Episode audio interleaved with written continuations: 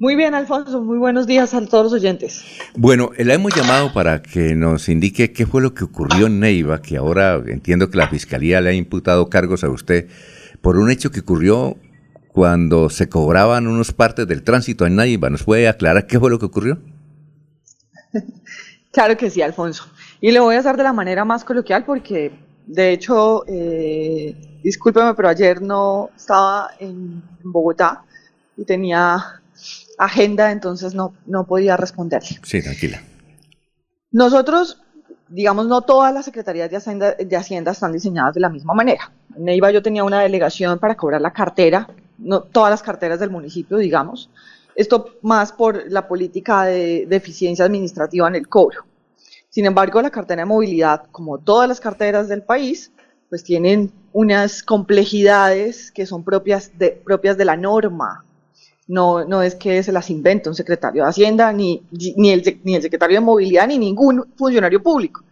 La norma misma está reglamentada de cómo se cobra la cartera y cuáles son, digamos, las reglas que tiene este cobro. Entonces, allá yo era la funcionaria que cobraba la cartera, sin embargo, era la secretaria de Hacienda, es decir, no estaba ni siquiera físicamente en el lugar. Lo que pasó explícitamente es una funcionaria o la funcionaria que estaba a cargo, porque era una funcionaria de carrera, la funcionaria que estaba a cargo de la cartera de movilidad, un día llega y me dice, doctora Saray, imagínese, obviamente, pues, digamos, la cartera o la movilidad tiene unas complejidades que tiene casi en todas las ciudades del país, y es que existen tramitadores, usted debe conocerlos y yo creo que cualquier ciudadano los conoce. Generalmente hay tramitadores que hacen las labores de cobrarle o de evitar las filas, o supuestamente de evitar las filas, a los contribuyentes y además pues son extremadamente corruptos. Yo, la verdad, tenía una pelea casada con los tramitadores, porque son tremendamente abusivos con los contribuyentes y además generalmente le dicen mentiras. Entonces, estas personas lo que hacen y le dicen a la gente, que desconoce la norma, por supuesto, es usted llega y le dice, no, que usted tiene, no, es que yo tengo un comparendo, hace yo, no. Entonces le dice, no, usted no se preocupe, como ellos conocen bien la norma, usted no se preocupe que yo le hago bajar eso por 800.000 pesos, resulta que ellos no es que hagan bajar absolutamente nada. Los comparendos son la infracción que ponen o imponen las personas que vigilan el tránsito en las ciudades. O sea, aquí, por ejemplo, los alférez le ponen a usted un comparendo o una multa de tránsito a todos los infractores. Claro. Puede haber millones de multas al año, porque, por supuesto, todos los días las ciudades imponen millones de multas al año. Esto tiene un trámite que se impone, pues, de acuerdo a la ley, de descargos y cargos cuando el comparendo está ejecutoriado, tiene un trámite exactamente igual a cualquier obligación tributaria, digamos usted, predial o industria y comercio. Sí, claro. Entonces, cuando el comparendo está ejecutoriado o queda completamente ejecutoriado, llega a cartera de cobro coactivo. Usted me dice, ¿cuántos comparendos pueden tener o cuánto puede ser una cartera de movilidad para que tengamos una dimensión clara de la suma? No, pues es infinita. Sí. Pues a pesar de que los comparendos tienen de todos los márgenes o valores de todos los márgenes, no son muchas veces inferiores a 50.000 o 100.000 millones de pesos una cartera de tránsito. Pero para que nos hagamos una idea, por ejemplo, la cartera de tránsito de Bucaramanga, pues son cerca de 100.000 millones de pesos, 150.000 millones de pesos. Entonces, la señora llega y me dice, que es la señora Yuri, por supuesto imputada como autora, llega y me dice, doctora Saray, es que imagínese que allá hay una tramitadora que permanentemente va a hacer trámites de los contribuyentes, y entonces esta tramitadora dejó un sobre en mi oficina, yo no me había dado cuenta, y yo llegué esta mañana, me di cuenta que había un sobre, y ese sobre contenía 578.000 pesos. Y yo le dije, ¿cómo así que 578.000 pesos? Yo tenía unas políticas irrestrictas, denuncié a varios de mis funcionarios, inclusive por falsificarme, porque pues es mafia y pues la gente se deja creer de estas cosas. Como son recurrentes, entonces las personas a veces no tienen la dimensión de que por 30.000 pesos puede dañar su vida. Inclusive saqué hubo una circunstancia que de hecho me dolió mucho, porque era una niña recién egresada y yo quería que estudiara y yo la motivaba mucho, pues terminó falsificándome, me tocó denunciarla penalmente y bueno. Esta otra niña era muy parecida, porque, bueno, no es una niña, era bastante grande ya. Entonces llegó y me dijo, doctora Saray, yo le dije, yo les tenía prohibidas todo ese tipo de, pues inclusive les decía que si fallaban en algún acto o política impuesta por mí, pues entonces les tocaba irse.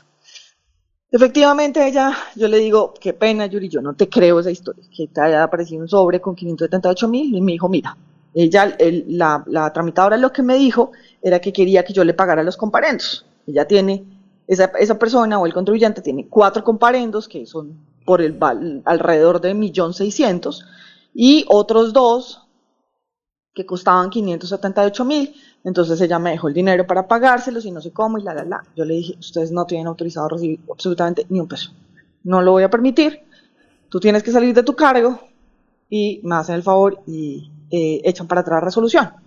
Hice toda la revisión legal, el trámite no era una cosa diferente a que yo hacía la revisión, o allá en la cartera de cobro, hacían la revisión jurídica, técnica, de todos los actos administrativos para dar prescripción. Yo creo que usted sabe bien qué es la prescripción. Claro, claro. La prescripción es una, para que los oyentes me entiendan, sí, es una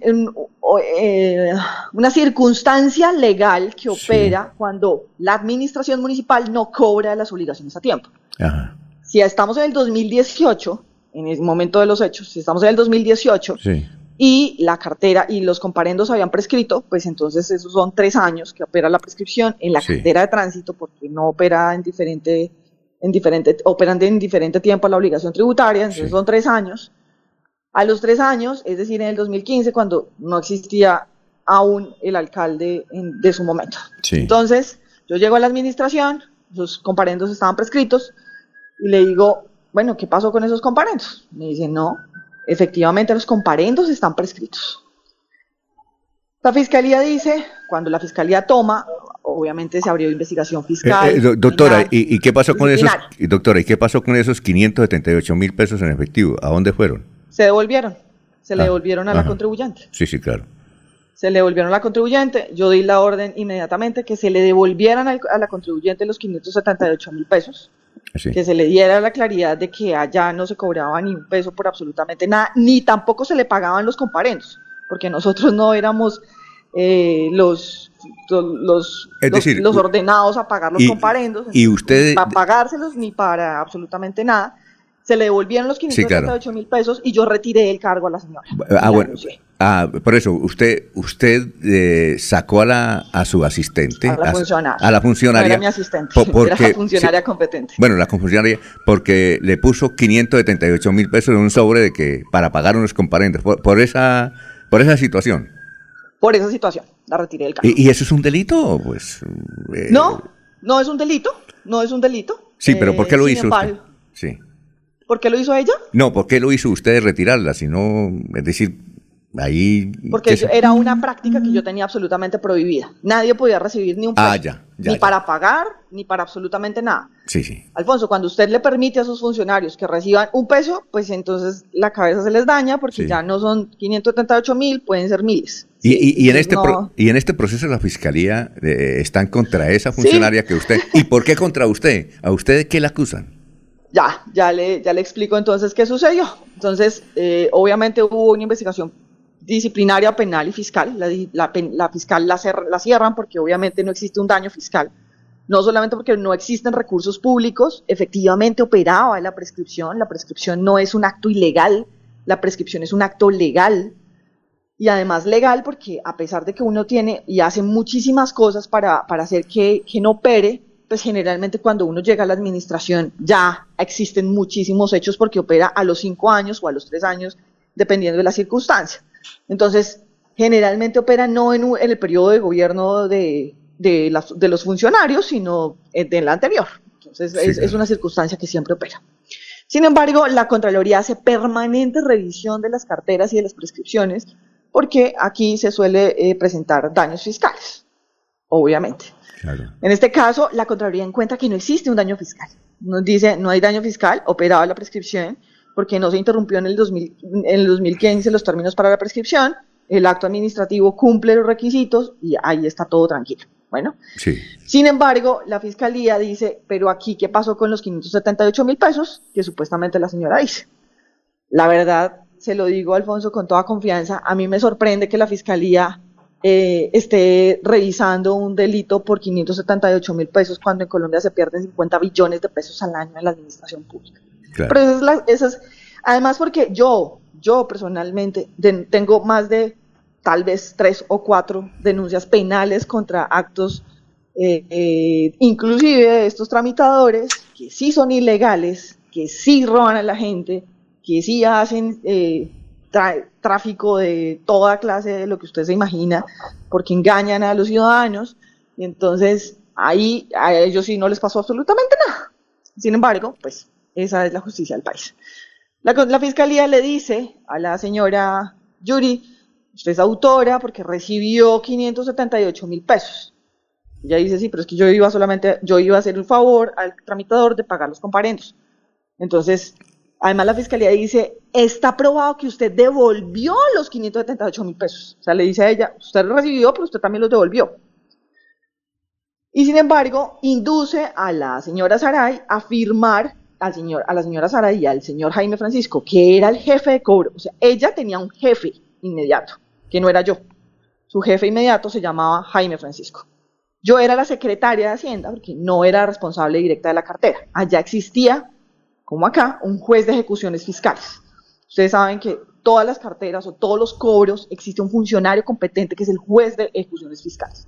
Ese juez de ejecuciones fiscales se encarga de revisar todos los actos administrativos de las carteras, de prescripciones, de los cobros, de cómo funciona absolutamente todo. Y él, obviamente, cuando un funcionario, yo era la jefe inmediata de Jaime Francisco, por ser la secretaria de Hacienda. Entonces, ahí más o menos habían 5 personas por debajo revisando todos los actos administrativos. Y dice, además, usted indujo a Jaime Francisco, que también firma la resolución, y a la señora Saray, de firmar una resolución sin cumplir los requisitos porque usted levantó las medidas cautelares. La Fiscalía confunde 2 cosas. Primero, el levantamiento de medidas cautelares, que obviamente, como le explico, el contribuyente pagó unos y otros se prescribieron. Se pagó 4 y se prescribían 2. Entonces, claramente, había que levantar las medidas cautelares porque hubo pago de unas obligaciones. Sí, claro. ¿Qué pasa cuando usted lo embargan?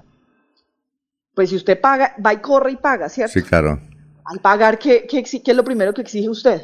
Oiga, levánteme el embargo porque yo ya pagué mi obligación. Sí, claro. Entonces usted tiene que levantarme el embargo.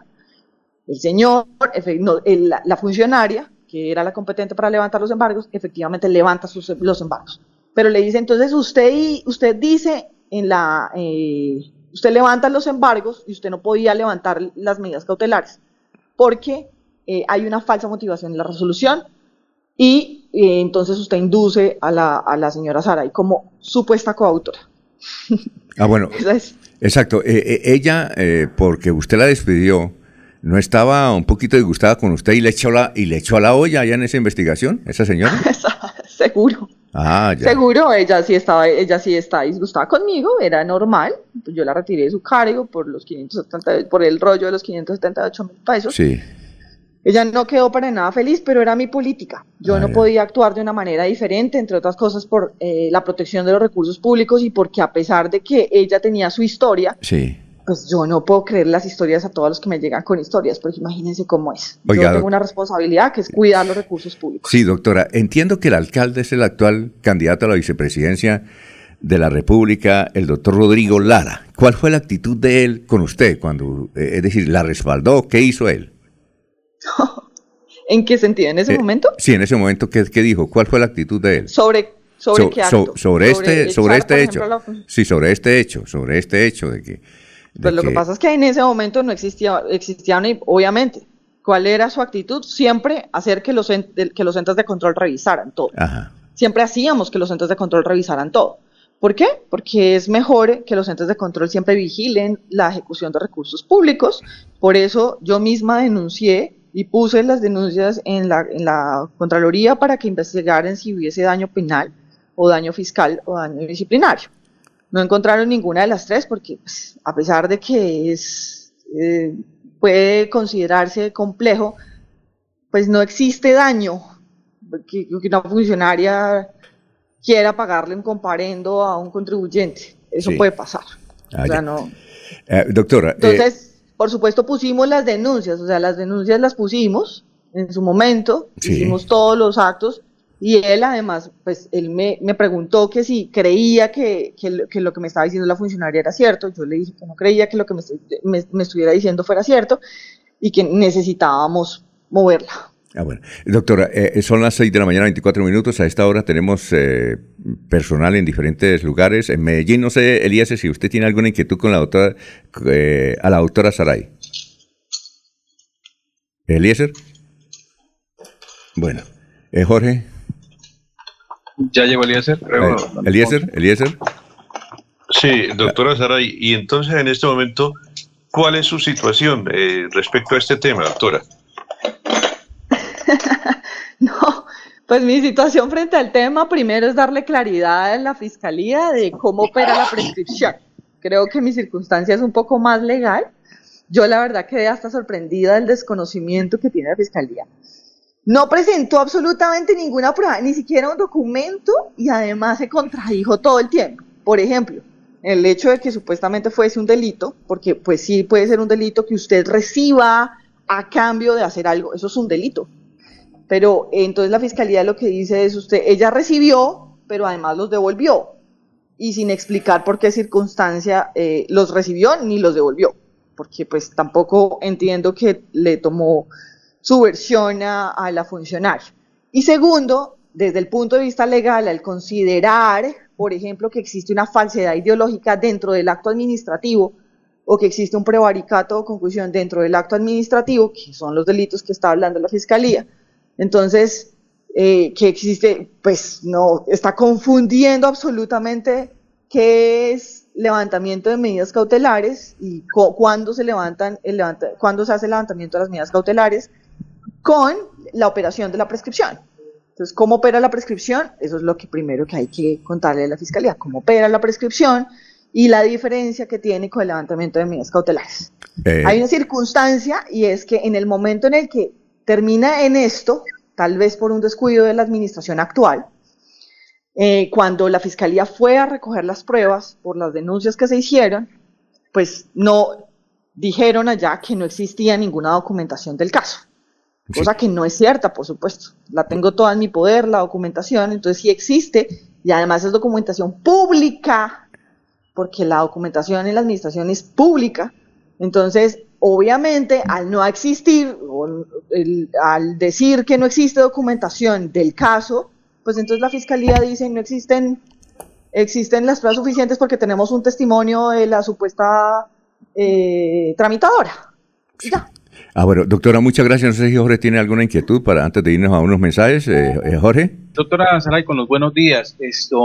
Y apartándonos ya del tema de esta situación en que ocurrió en Neiva, desde fuentes de la Dirección de Tránsito de Bucaramanga tengo entendido que usted ha tenido una participación muy importante dentro del proceso que pretende adelantar la alcaldía de Bucaramanga para la modernización del tránsito en la ciudad, el tema de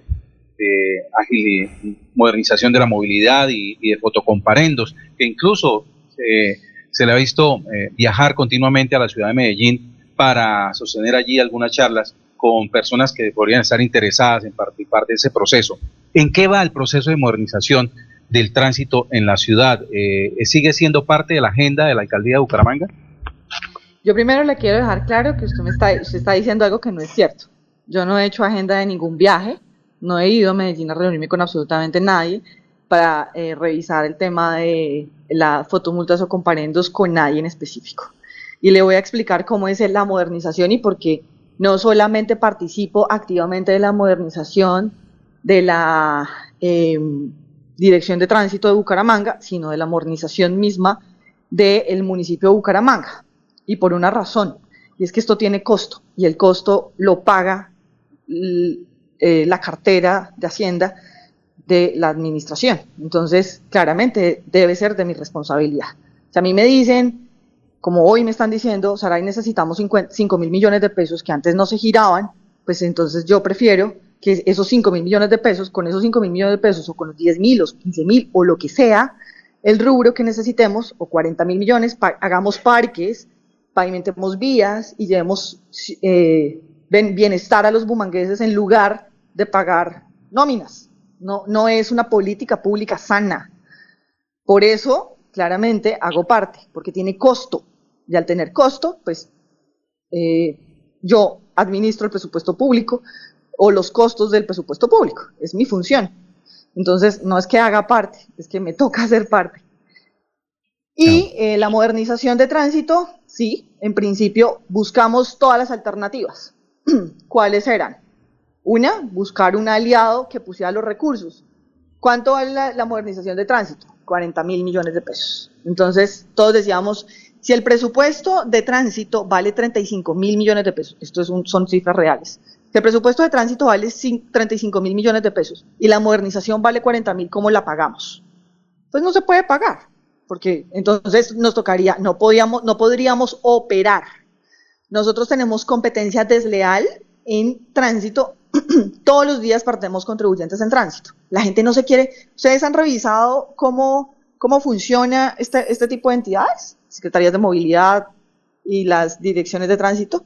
Bueno, aquí digamos, la operación maestra de una dirección de tránsito es que lograr que el contribuyente se registre su vehículo en la ciudad, es decir, en Bucaramanga. Nosotros todos los días encontramos más carros de Villa del Rosario, de Girón y de Floridablanca y de su área metropolitana que de Bucaramanga. No por una razón diferente que cuando la gente va y compra su carro, le dicen, oiga, es que en Villa del Rosario no le cobran impuestos. Entonces usted matricúlenlo en Villa del Rosario, no en Bucaramanga.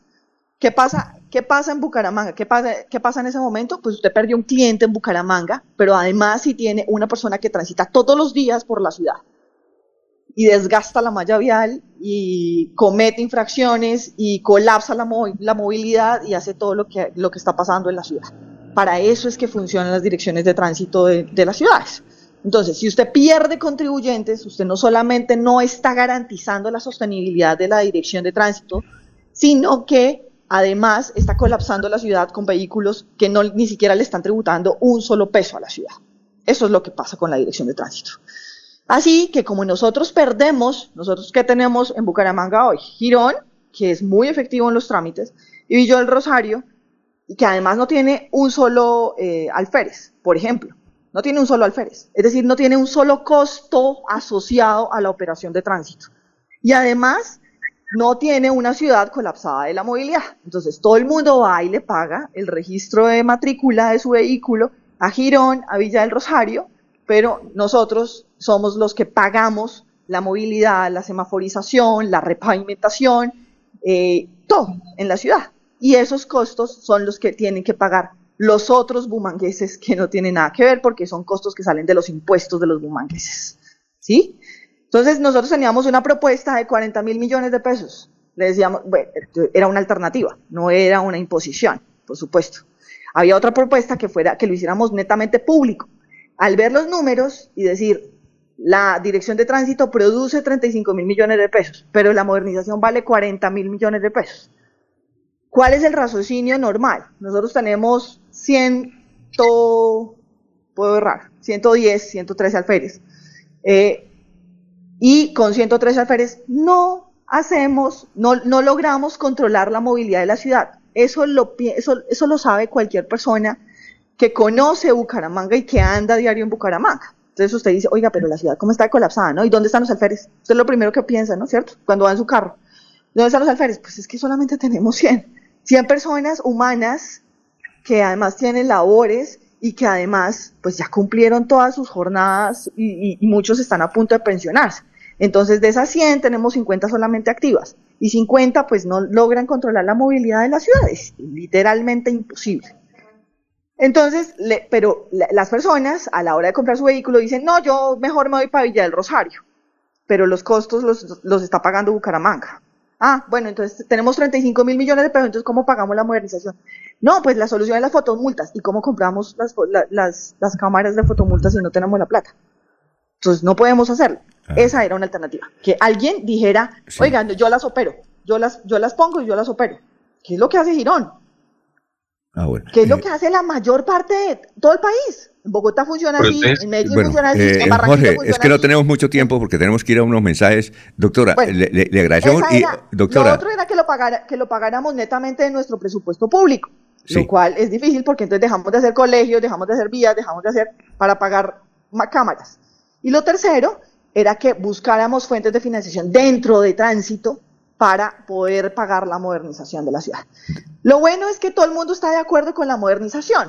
Lo malo es que nadie pone soluciones, doctora, como pasó en la entidad. Doctora, sí, le propongo cualquier día venir a los estudios de Radio Melodía y hablar sobre su gestión, esas inquietudes que tiene Jorge y muchos oyentes sobre la administración de Bucaramanga, ¿le parece?